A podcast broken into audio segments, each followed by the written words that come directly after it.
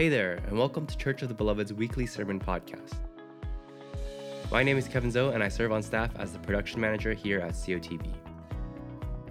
This week's message is brought to us by Elder Derrick Gaetke. He is preaching from Exodus chapter 20, verse 12. I can't remember now if uh, I had parents right. If I introduced myself, um, my name is Derrick Gaetke. I'm one of the elders here at Church of the Beloved, and uh, consequently, I'm a member of the teaching team as we are for a uh, permanent pastor. Today, we're continuing in our sermon series on God's top ten, the Ten Commandments.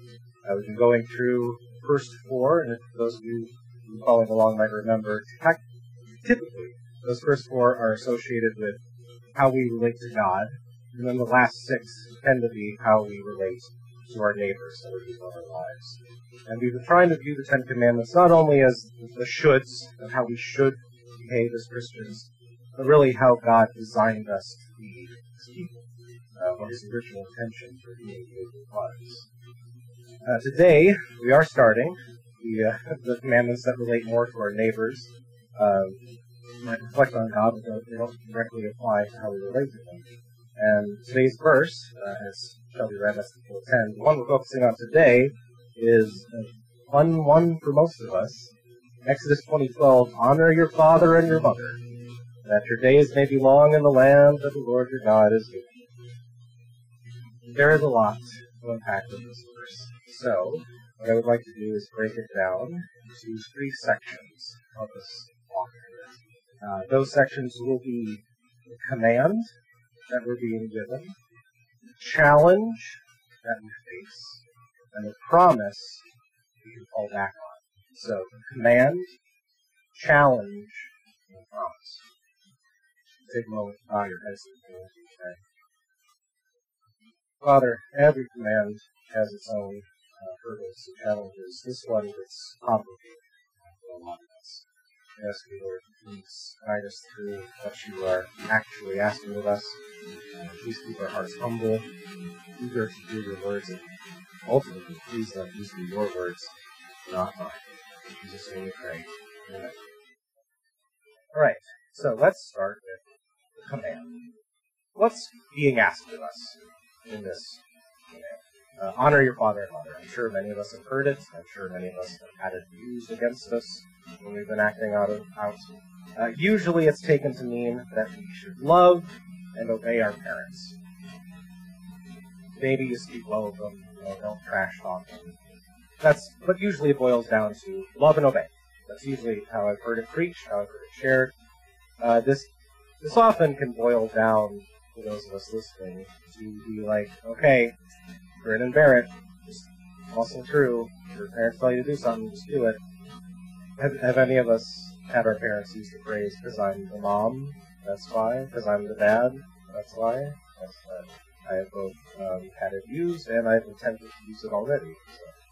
So, um, we should note, though, that God's asking for something beyond love and obedience, or at least different and obedience. Now, that doesn't mean that this can't include those things, but otherwise he would have used those words. God's pretty clear in the rest of the commandments. If he wanted this to be about obedience, he would have said, obey your father and mother. If he wanted it to be about love, he would have said, love your father and mother. But he chose the word honor. Honor means to hold in great respect or high esteem. Like I mentioned, this can include love and obedience, but there are other passages in the Bible that clarify how that can apply. Jesus himself says the second greatest commandment is love your neighbor as yourself. And we've talked about that in some of the previous sermons here. We should always strive to love everyone in our lives. Our parents are our closest neighbors for a good chunk of our lives. On the flip side, many passages do call children to obey their parents. Ephesians 6 1. Children, obey your parents in the Lord, for this is right. Now note that it says in the Lord, which gets into when it is appropriate for children to not obey their parents. Your parent is instructing you to do something against what God has called you to. That's why this command is honor your father and mother, not necessarily obey. Again, These are methods of honoring parents, but it's not the core of it. Other passages lay out that it's wise to remember what your parents taught you once you're an adult. And yeah, you don't technically have to follow the children obey your parents stuff, but in Proverbs 6, 20 through 22 says, My son, keep your father's commandments and forsake not your mother's teaching. Bind them on your heart always, tie them around your neck. When you walk, they will lead you. When you lie down, they will watch over you. And when you awake, they will talk with you. These are all examples, very fine examples of honoring our parents, but they're not the heart of it. Going back to some of the passages we've been preaching on the past few weeks, where our hearts are, that's what God cares about. Behavior is great. Behavior is an outward sign that you're in line. But we've also seen that behavior cannot mean anything when it comes to where your heart is God. God is always concerned about where our hearts are when it comes to following His commandments. When Jesus preached on the commandments in the Sermon on the Mount, He always focused on where is your heart. Matthew 5, I'm touching on some commands that we'll be getting to in the next few weeks, so apologies for cribbing and next week, Michael. Uh, Matthew 5, 21 through 22. Uh, Jesus is talking about you shall not murder. You have heard that it was said to those of old, You shall not murder, and whoever murders will be liable to judgment. But I say to you that everyone who is angry his brother will be liable to judgment. Whoever insults his brother will be liable to the council, and whoever says, You fool, will be liable to the hell of fire. Passages later, in Matthew 5, 27 through 29, he says, You have heard that it was said, You shall not commit adultery. But I say to you that everyone who says a woman with intent has already committed adultery with her in his heart. I think some of us who've grown up in the church, I hope, have heard the Sermon on the Mount by now, so you've heard some of these passages. You know, I think, probably had some experience with teaching that um, how you think about something is just as important as the act follows it. So how does this apply to honoring our parents? How do we honor them in our hearts? And what does that mean? I do want to extend thanks to Michael as we were preparing the sermon this week. He pointed me to uh, a novel uh, called Gilead. Was written by Marilynne Robinson a number of years ago, won a Pulitzer Prize. Uh, the novel is written from the perspective of a dying pastor, and it's written in the style of memoirs, and it's essentially letters that he's writing to his son. His son is seven years old, um, so he, the pastor knows he's not going to be there for a good chunk of his formative years, so he's trying to give him something to grow up with. And there's a passage, a couple of passages, where he comments on the fifth commandment. And I apologize, it's going to be a little long, but I think this is important for us to hear. I think it is significant that the fifth commandment falls between those that have to do with proper worship of God and those that have to do with right conduct toward other people. I have always wondered if the commandments should be read as occurring in order of importance. If that is correct, honoring your mother is more important than not committing murder. That seems remarkable, though I am open to the idea. Or they may be thought of as different kinds of law, not comparable in terms of their importance, and honoring your mother might be the last in the sequence relating to right worship rather than the first in the series relating to right conduct. I believe this is a very defensible view. I believe the fifth commandment belongs in the first tablet, among the laws that describe right worship, because right worship is right perception. And here the scripture commands right perception of people you have a real and deep knowledge of. How you would honor someone differs with circumstances, so you can only truly fulfill a general obligation to show honor in specific cases of mutual intimacy and understanding. A little bit later in the book, uh, the pastor continues. At the root of real honor is always the sense of the sacredness of the person who is its object. I'm going to read that one more time. At the root of real honor is always the sense of the sacredness of the person who is its object.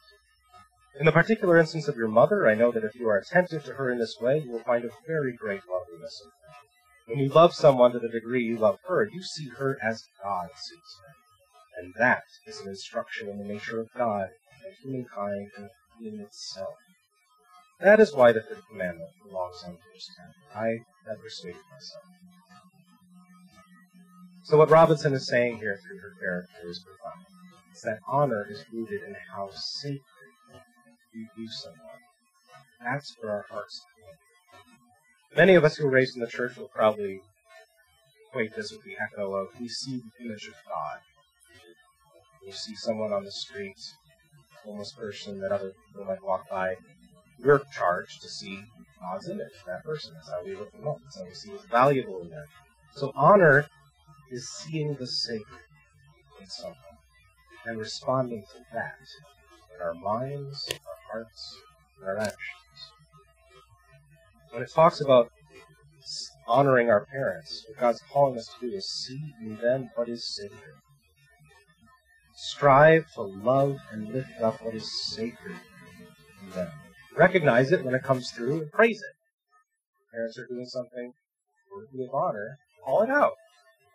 Obey it. Love it. Praise. Encourage them to see it in themselves. Practice it more in their lives. Ah, what do we do when it This brings us to a challenge. I want to call out the obvious. Everyone is in a very different place when it comes the relationship we have with our parents. Some of us do have great parents. So honoring them or seeing the sacred seems remarkably easy, right? Some of us, our parents are our best friends. Some of us wish our parents didn't think we were their best friends. Some of us have suffered incredible harm. So this commandment might seem impossible, if not right harmful. Most of us are probably somewhere right? We've had good days, we've had bad days. We have a couple of those bad night arguments that still stick with us, but in general, yeah, we can get around. Whether our parents are good, great, bad, absent, or downright evil, we will all eventually see their brokenness. The more time you spend with anyone, the more you'll see the cracks, the slips, the sin breaking through. And this can range from minor slip ups to embarrassing statements or downright horrific actions. The more of our parents' sin we see, yeah, the harder it is going to be to see sin. We might get to the point where we're wondering if there's anything sacred left. I want to take a moment to speak to parents. Because typically when I hear this commandment preached, this is typical, I'm not saying it's all the time, but I've usually heard it preached, and we parents get to sit back and you know, put our hands behind our heads and let the pastor tell our kids why they're wrong. Right? We let them shame our children, treating us better. Because we have a commandment on our side. Or we fall back on this commandment ourselves, gloss over our own shortcomings. Again, because I'm the dad. Of course, there is some truth to this. We're raising our children and we're confronting the sin in them, absolutely. God is calling us to try and help them see the sacred in them. But we don't get a free pass. The Bible's more nuanced than that. I, I recently quoted Ephesians 6, 6 1 about children obeying their parents, but two verses down, Paul says in Ephesians 6 4, Fathers, do not provoke your children to anger, but bring them up in the discipline and instruction of the Lord. By God's original design, original, and I'm going to get a little bit into the brokenness of our world and how God's original intent was parents would be first humans that we have any kind of meaningful relationship with. By God's original design. This, this does look different in our world, depending on your situation. Some of us are lucky enough to live with our birth parents. Some of us are adopted. Some of us are in the foster system. Some of us do not have our parents at all. Abandonment, death. But for those of us that are in that position, that's I'm talking to right now. Parents are with We are the first relationship they have. We're their first introduction to humanity. And we're also the first relationship they have where someone has authority thus how we handle that relationship drastically informs how they learn to interact with everyone else. You've all heard the cliche in therapy, tell me about your mother. Tell me about your father. It goes back to Freud. I mean, this is this is a long cliche. This isn't new. Um, I was looking up some articles on therapy. The best one I could find that sort of touched on this was written by Dr. Liz Gustafson called "Why We Talk About Parents and Therapy." Very easy to find on Google. Um, she says, Our very ability to recognize and identify our emotions and their origins come from our parents. Parents who are dismissive of our emotions or overreact to them have a big impact on the way we experience our emotions on a fundamental level. For example, if we were raised being told that it's weak to be afraid, we will likely feel guilty when we are afraid, or try to actively deny that feeling ourselves. We also learn based on these experiences how we can expect others to treat us when we need them. For example, if our parents are only there for us when we are in severe crisis mode, we may, we may develop a sense that the world is scary because during more day-to-day stressors, we feel very alone. We may even perceive ourselves as inherently unlovable and vulnerable. We may need to cry louder to be taken care of. As an adult, we may still believe that we need to cry loudly or yell for anyone to our Parents, love you. I am one of you. Are we making it hard for our children us? Are we allowing our own sin to overshadow our sin? Are we disciplining or raising our children in ways that are godly, or just ways that we hurt? Are we equating our personal preferences with the commands of God? Is it good for kids to go into sports? Sure.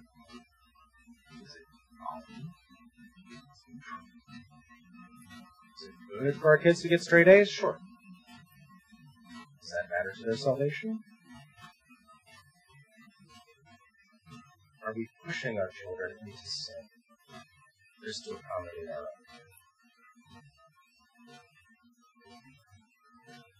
Alright, take breath, guys.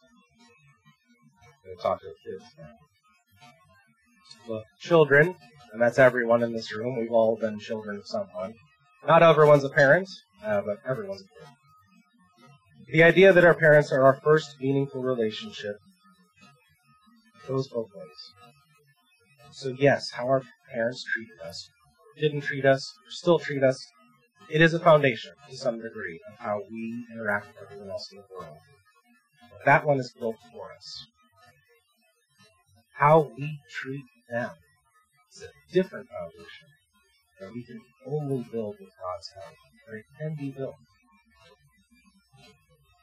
Coming to terms with our parents' brokenness, while simultaneously learning how to honor them, is what God is calling us to. Yes, He knows your parents will some. But, so do we. And that's how God can come us. God comes to us in our moments.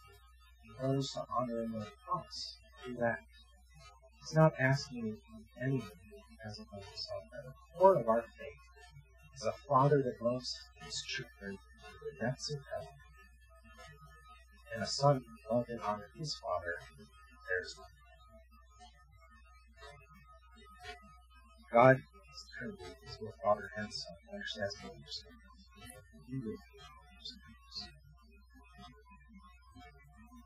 Sometimes our parents are good and make it easy to show honor.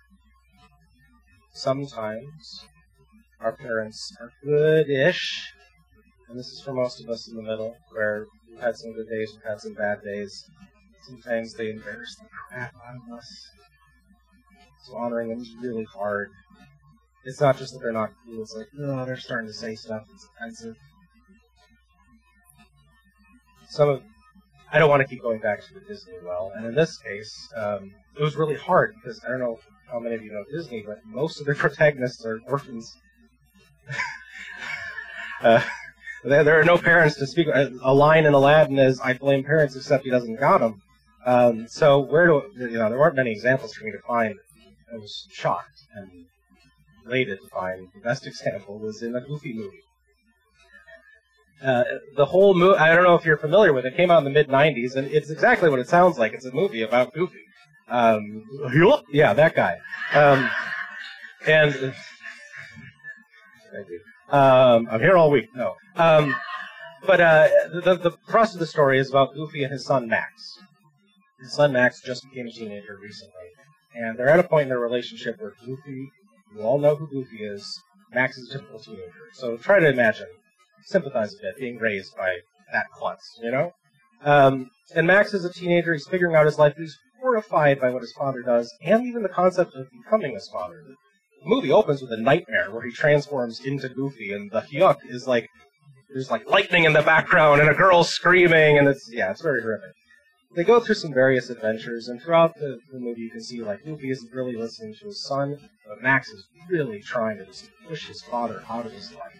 It's all it's just hard, and it finally breaks down into a big fight they have climax of the film, and Max says, "I'm not your little boy anymore, Dad. I've grown up. I've got my own life now." And Goofy says, possibly the most heartbreaking line of a cartoon character, I know that.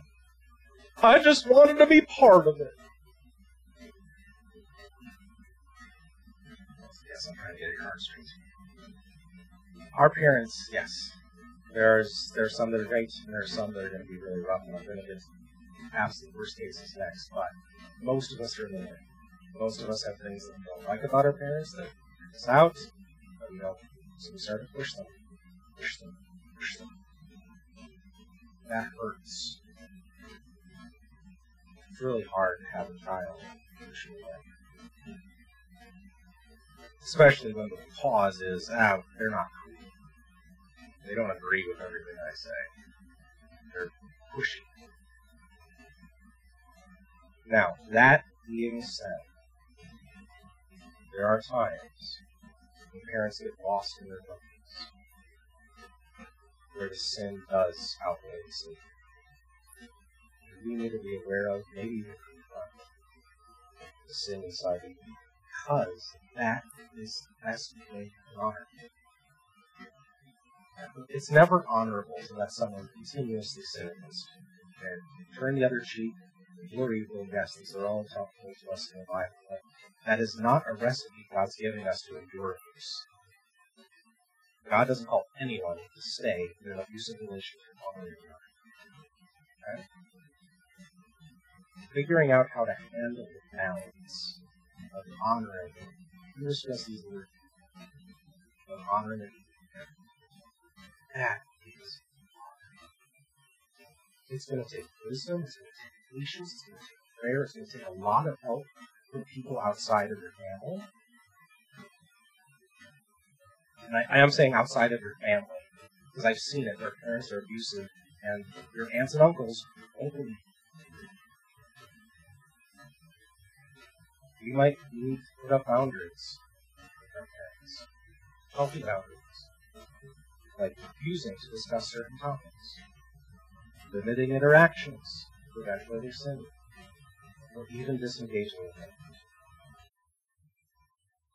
The focus we have to have. And this is where there's really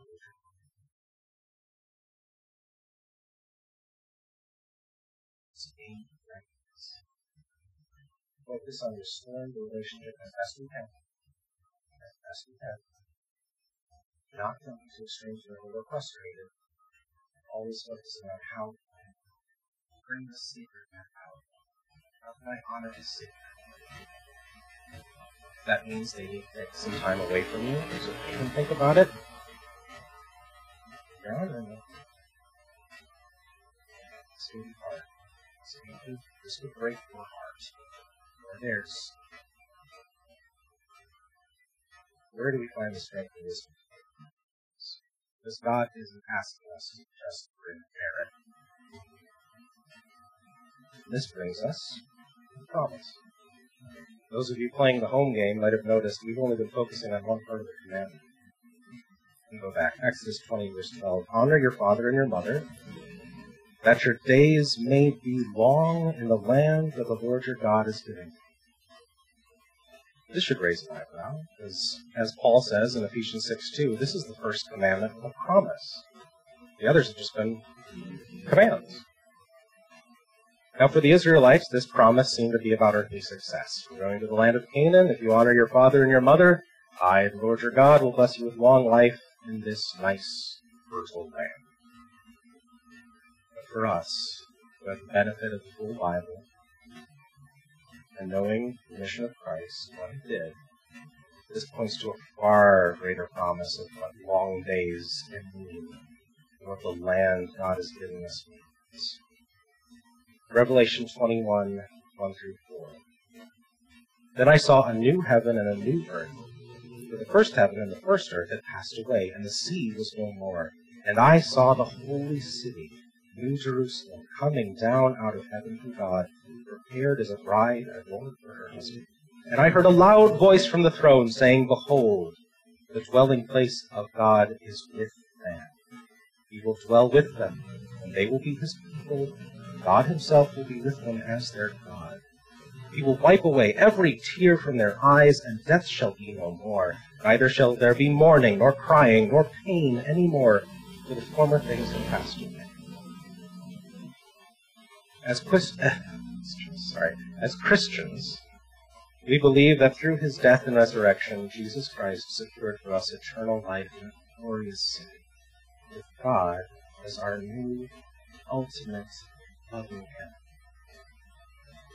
No matter what your parents look like, Christ has promised that you can fall back on Him again and again and again, whenever it's hard, maybe even impossible, to refresh your soul and your strength. Let's take a moment to put all this together. I know this has been a hard goal for some of us. What is what are the steps to honoring our parents. Let's let's use the worst example because all of us can take a step back. We start by recognizing the sin and brokenness in ourselves. This goes for parents and children. Everybody. Start with the sin and brokenness in ourselves. We have to recognize that. Christ told us we can't adequately assess another's sin unless we fully recognize our own. Matthew 7, 1 through 5. I know many of you have heard this. Judge not that you be not judged, for with the judgment you pronounce you will be judged, and with the measure you use it will be measured to you. Why do you see the speck that is in your brother's eye, but do not notice the log that is in your own eye? Or how can you say to your brother, Let me take the speck out of your eye, when there is the log in your own eye? Hypocrite, first take the log out of your own eye, and then you will see clearly to take the speck out of your brother's eye. We're all on the same playing field when it comes to sin, parent and child we're hopelessly lost without Christ's intervention.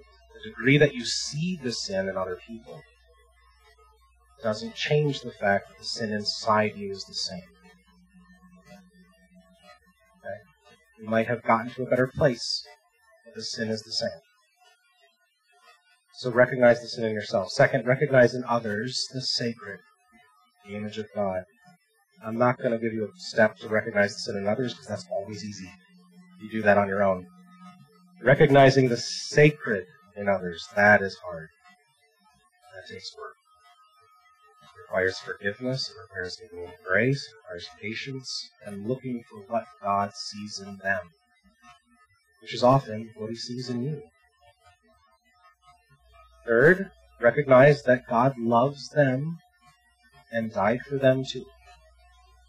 He had to die for you just as much as them, and vice versa. Again, same playing field. Meditate on that so it melts through your heart. The idea that God loves them. Yes, even, even that one. He loves them, He sees sacred in them. And that will help you see the love He has for those who hurt you. Finally, recognize that God loves you and will be for you whatever your parents can't be. Will be. He wants to. Remember this promise that He gave. Rest in it. Meditate on it. Let your Heavenly Father love you and your parents can. If you can do that, I'll make the rest not easy to do. I saved part of that Revelation passage for the end because I wanted to give you a button. Revelation 21, 5 through 7. And he who was seated on the throne said, Behold, I am making all things new. Also he said, Write this down, for these words are trustworthy and true. And he said to me, It is done. I am the Alpha and the Omega, the beginning and the end. To the thirsty I will give the spring of the water of life without fumes. The one who conquers will have his heritage, and I will be his God, and he will be my son. Not servant, not believer, not follower, son. He wants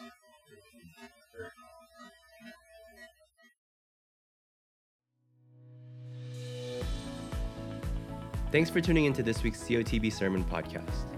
For more info or to connect with us online, you can find us at cotb.life.